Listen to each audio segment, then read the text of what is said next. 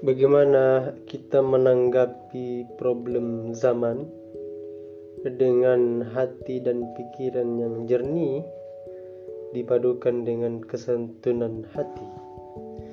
Maka dari itu kita kemudian bisa mengambil satu hikmah, satu kebijaksanaan untuk kemudian membawahi atau menahkodai kehidupan ini dengan sempurna.